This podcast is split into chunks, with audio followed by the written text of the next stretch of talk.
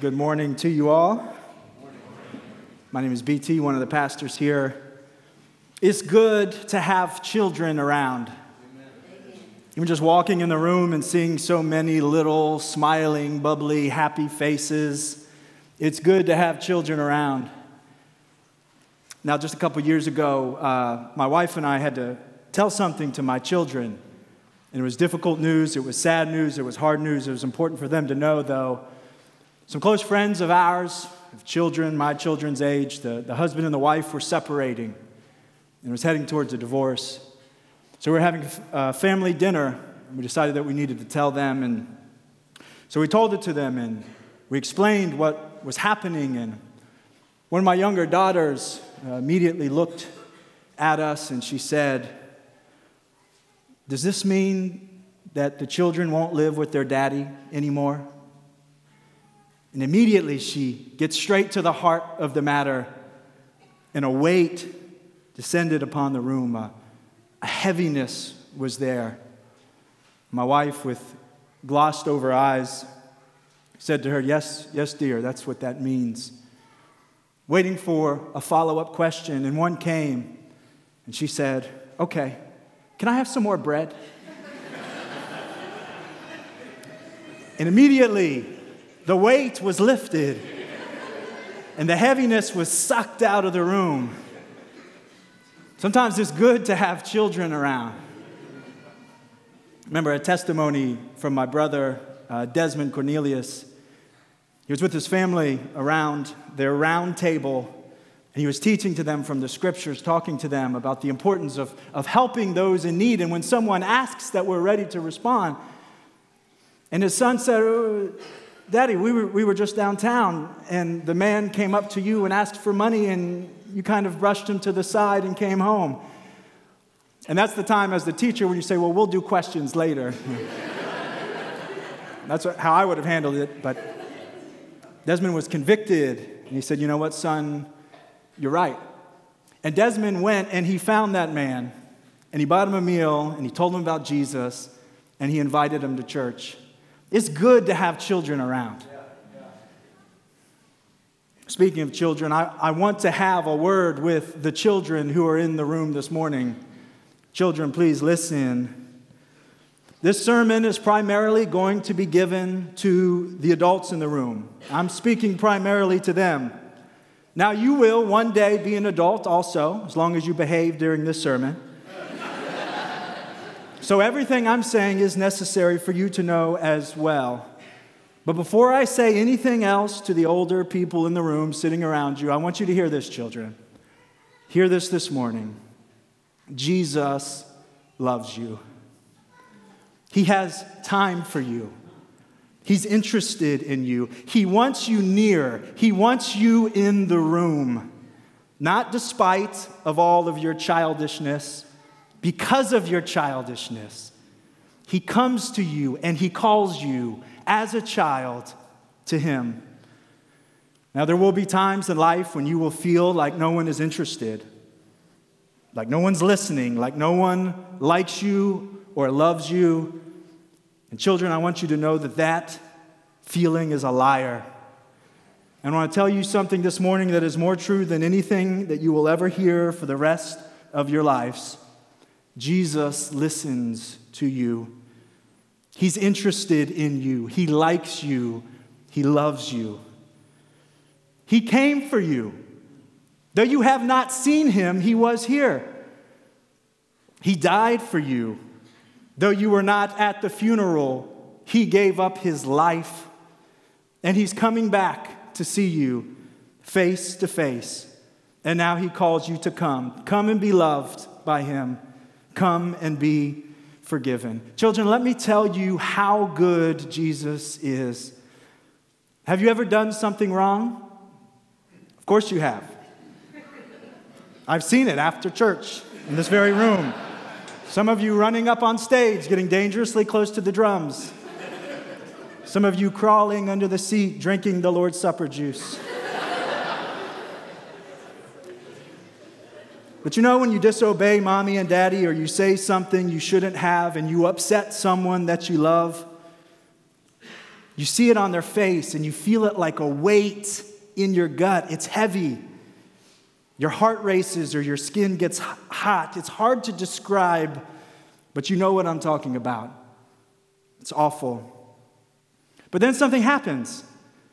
Something breaks it, something lifts it, something changes everything. A, a, kind word is spoken, an apology is given and accepted, a, a smile and a laugh and an embrace, and then it's gone.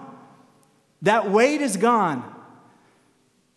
It's the single greatest feeling in the world when that burden between two people just melts away.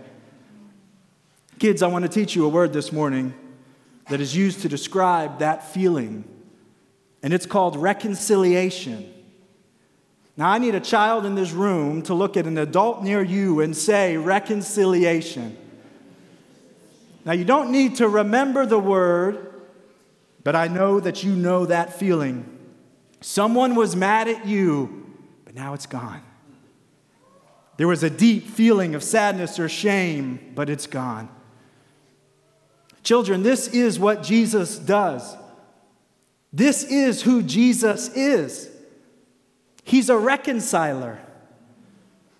With him, the burden of all that you have done, said, and thought wrong, it's gone. That tension, that guilt, that shame, it's gone. The burden of your sin, it rolls away Jesus took it. Again and again, we bring it to him, and he's got a cross. It's even bigger than this one. It's better than this one. It doesn't light up, but it's better than this one.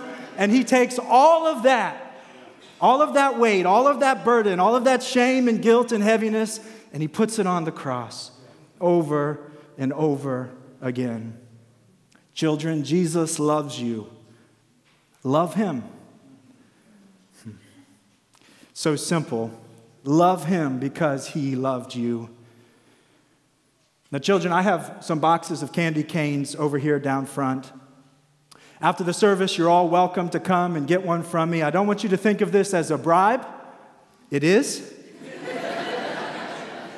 I want you to simply think this of this as a gift from your favorite pastor, Pastor BT.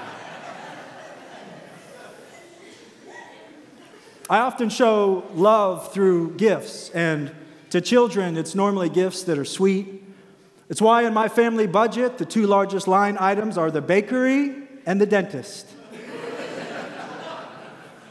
That's a joke. We don't take our children to the dentist. It's actually my wife's joke. I promise to give her credit for that. Matthew 19, verse 13 is our text this morning where it starts. And it says, Then the children were brought to him that he might lay his hands on them and pray. The disciples rebuked the people. But Jesus said, Let the little children come to me and do not hinder them, for to such belongs the kingdom of heaven. And he laid his hands on them and went away. Jesus, walking the earth, fully human, he was something special. He was something to see. He was known, and the things he was saying and doing elicited a response. Those who had government authority, they saw that he was a threat to their power, and so they sought him to seize him, to get rid of him. Those with religious knowledge and wisdom, they saw their followers turn to follow him, so they wanted to trip him up and embarrass him in front of the crowds.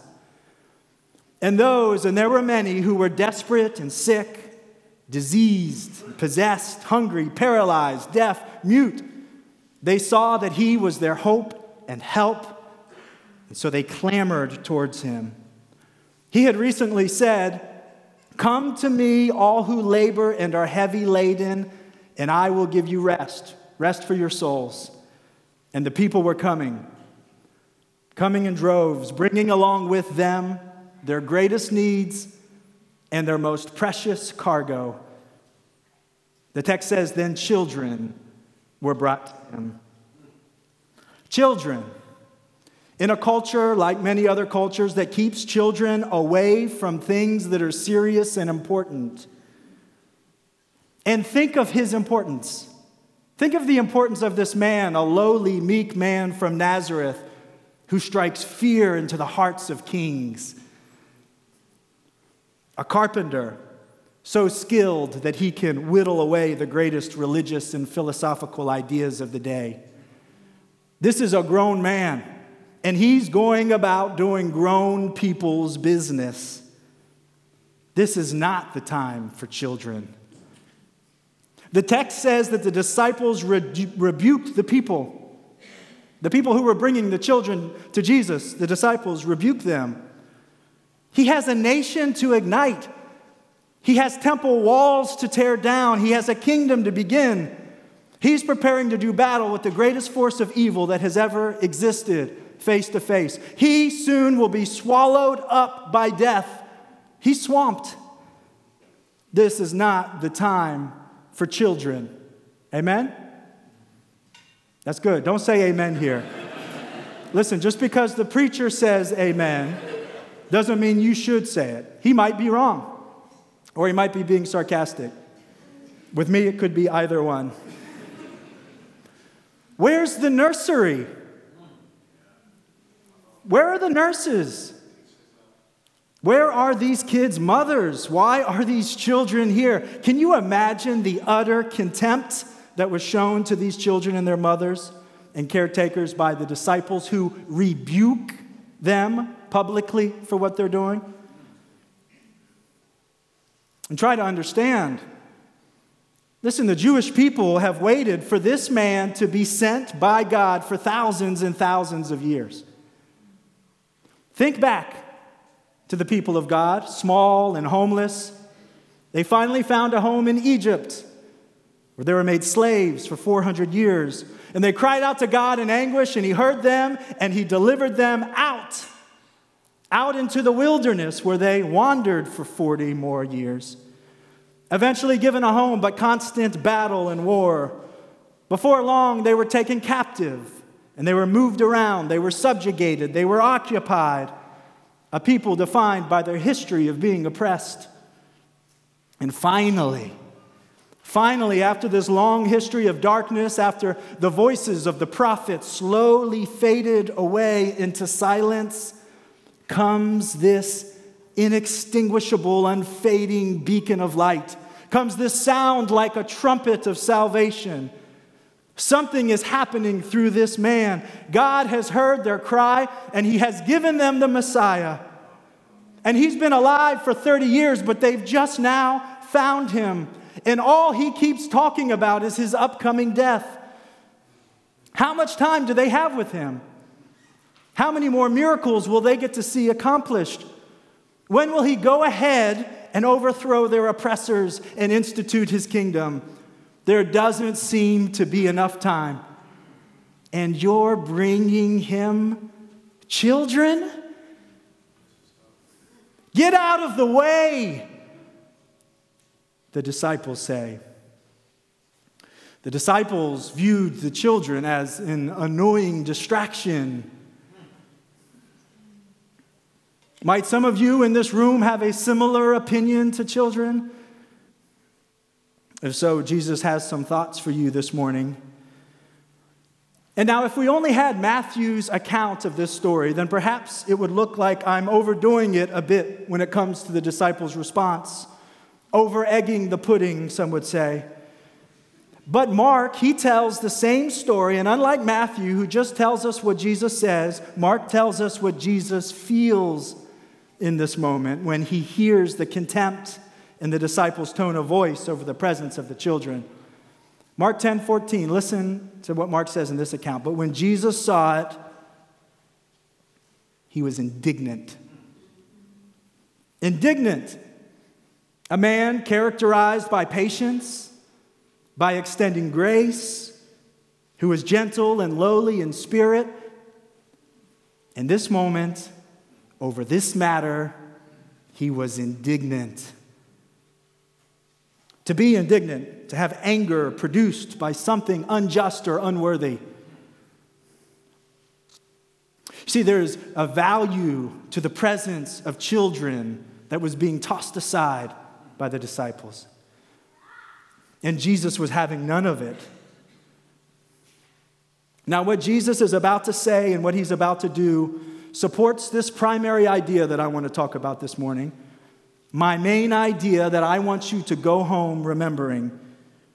It's an idea that I believe is primary to this passage of Scripture. An idea that I think couldn't be any more clearly set up by his indignation over the disciples' actions to keep the children away. It is this idea it is good to have children around. Teenagers and college students, if there's any of you left, it is good to have children around. Those who are single, those who are struggling to have children, to intentionally be around them. It is good for you to have children around. Young married couples who are waiting for God knows what, it is good to have children around. Couples with lots of kids who feel like you always need a break, remember, it is good to have children around. Empty nesters, it is good to have children around in your life.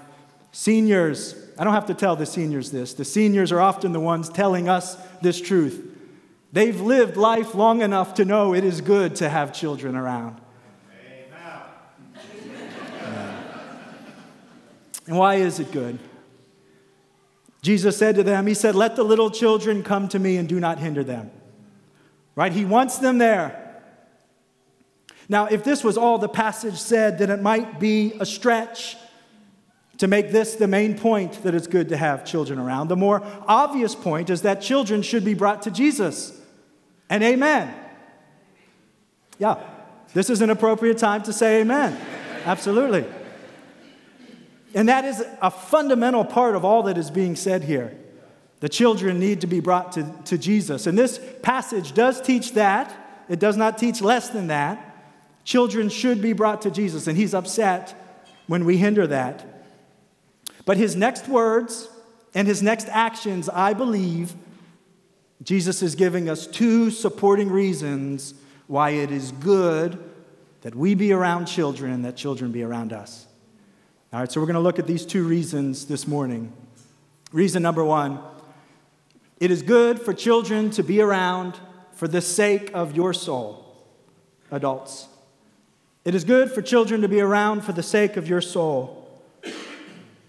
For you, as disciples of Jesus, as people who desire to be in the kingdom of God, it is good because there is much you can learn from the presence of children that will help you follow Jesus. In fact, there are things that must characterize you that characterizes them if you are going to be in the kingdom. Listen to what Jesus says in verse 14. But Jesus said, let the children come to me and do not hinder them, for to such belongs the kingdom of heaven. To such belongs the kingdom. There is something about the makeup, the characteristics, the attributes of a child that Jesus wants us to see and in some way to become. There are things about a child that a growing believer will grow into. You said there are things about a child that a growing believer will grow into.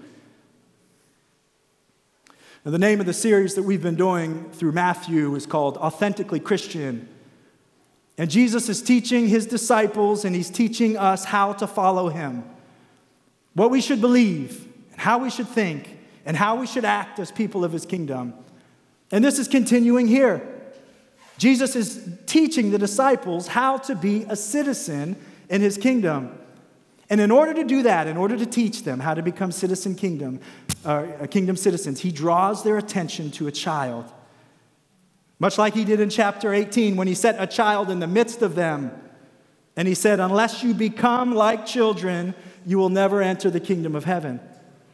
Much like that, he is again calling attention to children and saying, Look, something about them should define you. Jesus is clear children are a helpful metaphor for our own discipleship. How do children contain something that someone who is more mature and more experienced and more wise need? I mean, when we grow up, aren't there childish things that we need to leave behind? Doesn't the good book tell us that? Yes, there are absolutely things we need to leave behind, but unfortunately, we leave behind too much. There's so much of humanity, and I believe even parts of the image of God that starts out so bright in us. Inside those giant heads, shining out of those big bright eyes, things like wonder and imagination joy and excitement, humility, trust, and dependence. And quickly this morning, I want to point out three characteristics that I think are obvious characteristics of children and clear markers of those who belong in the kingdom of heaven. Again, these are things normally found in children in heavy doses, and the Bible says should be found in us. So, number one, three things, three characters. Number one, childlike humility. Now, no doubt Jesus had in mind humility as he pointed to the children as a metaphor for what type of people his disciples must be. In chapter 18, which I mentioned before, Jesus placed the child in the midst of them as they were bickering over who would be more prominent in the kingdom. And he said, Matthew chapter 18, he said, Truly I say to you, unless you turn and become like children, you will never enter the kingdom of heaven. Whoever humbles himself like this child is the greatest in the kingdom of heaven. Childlike humility should define those who are seeking after the kingdom. A child is humble because he has to be. He is little too small for pride. He is needy, unable to even fill his own wants. He is incapable of doing things on his own, and he knows it. And so a child gladly accepts his position as low because he takes comfort in being cared for and loved and helped. A child almost glories in his dependency on mommy or daddy cherishing the fact that they have someone who loves them enough to give them all that they need. See, us, we're too big, and we're too proud, we're too able, we're too strong, and too independent. But there is no place for this misplaced type of pride in the kingdom of God. We must have childlike humility. Number two, childlike wonder. There's a scene in the book of Job where Job is told, Stop and consider the wondrous works of God. To consider how God is seen as great in power by the wondrous works of his creation. Our God is a God of marvelous wonders. Citizens of his kingdom stand amazed in the presence of his works. And so do children. If children do anything, they stand amazed. They look in wonder. They stare with a seriousness that cannot be matched by an adult. They behold and are overcome. They are frozen with awe. Their large and lustrous eyes seem to hold all the stars in their astonishment. All of creation to a child is new and fresh. Every day, something they never even imagined could exist appears, as if every morning some new creation of God's floats down from the sky, especially for them. A few weeks ago, outside the church building, little Calvin Pruitt stood staring and pointing up at the sky as a small leaf swirled and twirled and drifted down from a tree to the earth. And he said, Whoa. a giant in the sky made of wood. that drops down delightful, crunchy gifts, ones that can be gathered up and jumped into. Pure wonder and delight in something made by someone bigger and greater than him. He sees what God has made and he watches in astonished wonder. And we watch him as he is amazed by him. We watch him as he is amazed by him. And we must think it is good to have children around. Calvin will lose that. But by God's grace, through faith in Christ, he'll enter into God's kingdom and he'll get it back again. Number three, childlike joy. Childlike joy.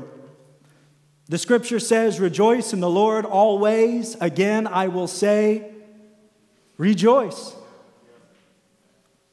It's one of the most difficult commands to follow in all of this life to be commanded to rejoice. If someone says go, we can go. If someone says stop, we can stop. If they say to give them our tunic, we can give them our cloak as well. But if someone says rejoice, well, that's something different altogether. You can pull a rabbit out of a hat, but joy can be harder to come by. Unless you're a child. Now, a child can be sad, certainly, and some are sadder than others. But in children, in general, there is a fountain of happiness. Now, eventually, sin in the world will find ways to drain away its resources. But oh, the smiles and laughter and happiness and play that are so distinctive in children especially if they see a rabbit come out of a hat. In Proverbs 8 30 and 31, Jesus, personified as wisdom, speaks of his delight in joy in creation. Says, I was filled with fresh delight day after day, always laughing in his presence, playing in every corner of his world, and delighting in humanity. Listen to wisdom fresh delight, laughter, and playing in every corner of this world. A child can take joy in a simple thing, and he can rejoice in it over and over and over again. Do it again, Daddy, is a refrain that I cannot help but associate with my children. They do not tire of finding joy in things, in the same things much like our God who has said with pleasure to the sun every morning, Do it again. In our maturity, we've had enough after a few times. As G.K. Chesterton said, we have sinned and grown old. Childlike humility, childlike wonder, childlike joy.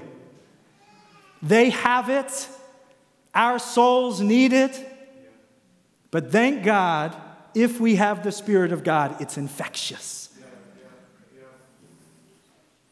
It is good for children to be around for the sake of our souls.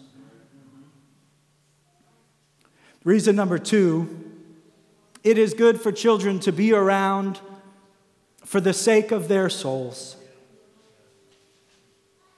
Children are not simply cute little metaphors to help us know how to be better disciples.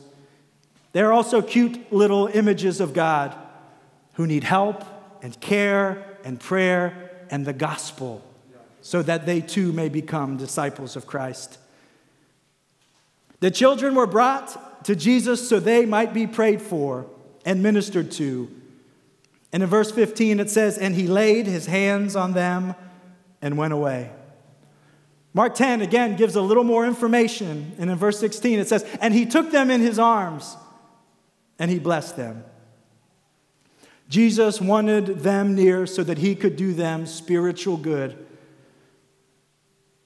As adult followers of Christ, growing in grace and knowledge of God, maturing in the faith, We have an important role to play in the life of children. Whether they are our children biologically, or through adoption, or through fostering, or as part of our faith family, we all have a role to play. A role that Jesus modeled for us in this story. He stopped and he took them in his arms and he ministered to them. He wanted them around so he could minister to them. And is there anything sweeter than a faith family community where we love and care for each other's children? It is good for children to be around for their sake. None of this should surprise us. We need each other. This is why a multi generational church and community is so important.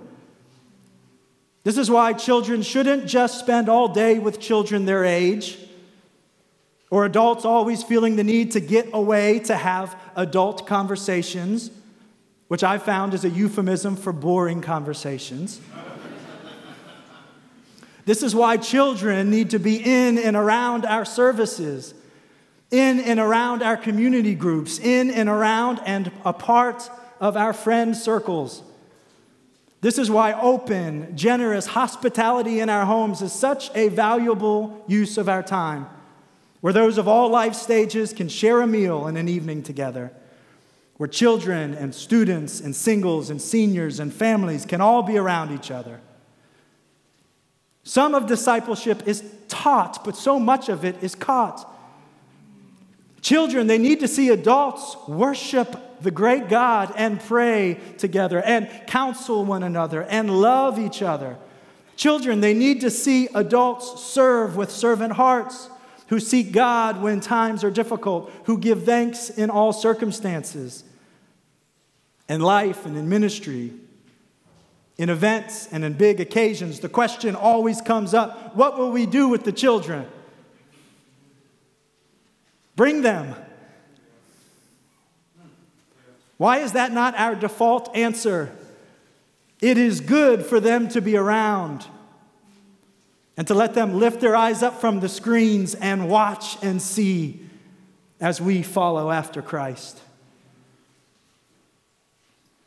Deuteronomy 6 gives a great blueprint for how we should teach children through this ongoing relational love of the Lord in the everyday movements of life.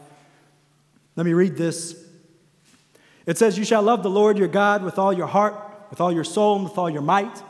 And these words that I command you today shall be on your heart. You shall teach them diligently to your children, and shall talk of them when you sit in your house, and when you walk by the way, and when you lie down, and when you rise.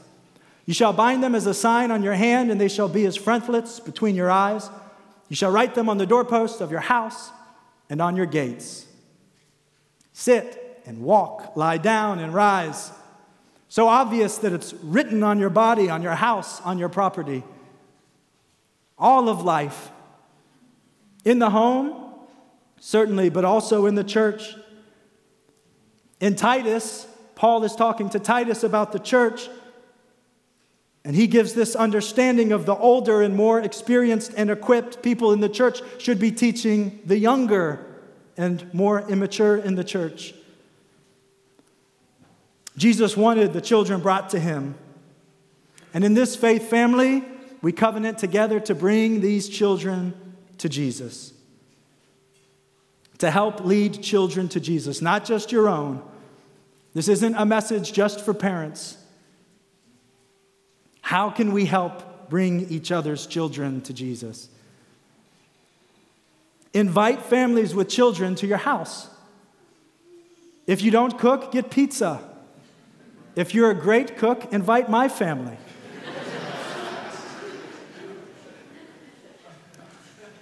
Attend plays, concerts, sporting events, and school speeches of children in this faith family. You will develop a relationship, be able to do them spiritual good. You wouldn't believe the relational weight you can develop with a child if you just give them some of your time and some of your attention. If you just say, Come to me, you can serve in the nursery, the little ones' ministry, Sunday mornings or Sunday evenings when we gather at the church. Last Sunday, there was a very heavy, weighty topic preached on in this very room.